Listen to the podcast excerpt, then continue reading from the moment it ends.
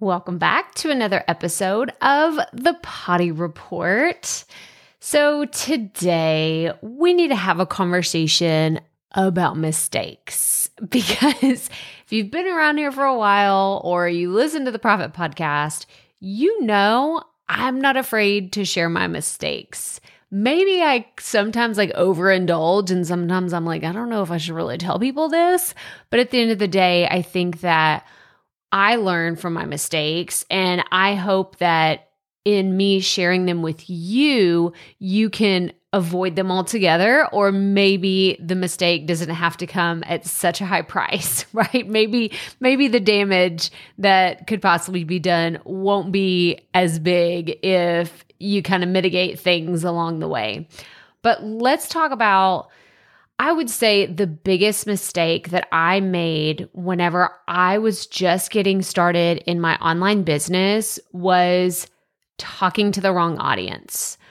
And if you've been around here, you know I used to have a podcast that was called The Rookie Life, and it was a very confusing brand that I wasn't sure what I was doing first and foremost. Like, let's just put that out on the table, right? I we all got to start somewhere. I just got started somewhere and was like, uh, I don't know what I'm doing, but I know I want to talk to female entrepreneurs and that's about as far as I got.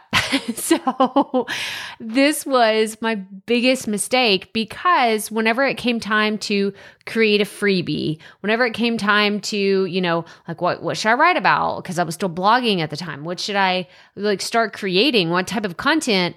What kind of email should I send to my list? I did not know because I didn't know who I was talking to.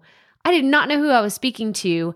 And it got very confusing for me. And it was the one thing that whenever I said, I'm going to talk about podcasting, I feel like the doors of heaven like parted and was like, oh, like one of those moments. You know what I'm talking about, right? Where everything just seemed to click, everything seemed to align whenever I figured out who I'm talking to, because then I know, oh, if I'm talking to entrepreneurs that want to start a podcast, I know what to talk to them about. And I know the stories that they would find helpful. And I know the things that I know about podcasting that they would find helpful, the things that I've learned along the way that could be beneficial to them.